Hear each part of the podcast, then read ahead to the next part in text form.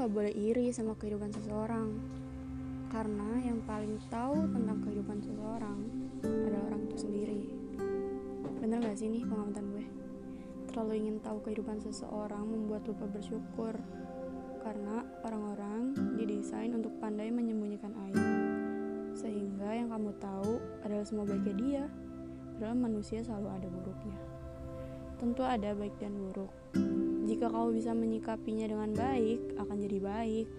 Tapi jika kamu tidak menerima kelebihan dia, tidak kuat mendengar sanjungan yang ditunjukkan orang eh ditunjukkan untuk orang lain dan bukannya buat kamu, itu hanya akan menemukan rasa iri.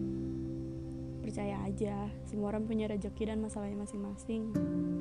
Syukuri aja rezekimu dan hadapi aja masalahmu. Mungkin dengan begitu, secara perlahan kamu akan bahagia. Karena jika kamu bahagia terlalu cepat, mungkin bisa mungkin bisa saja kebahagiaan kebahagiaan itu menghilang dengan cepat juga. Seperti sebuah film yang happy ending.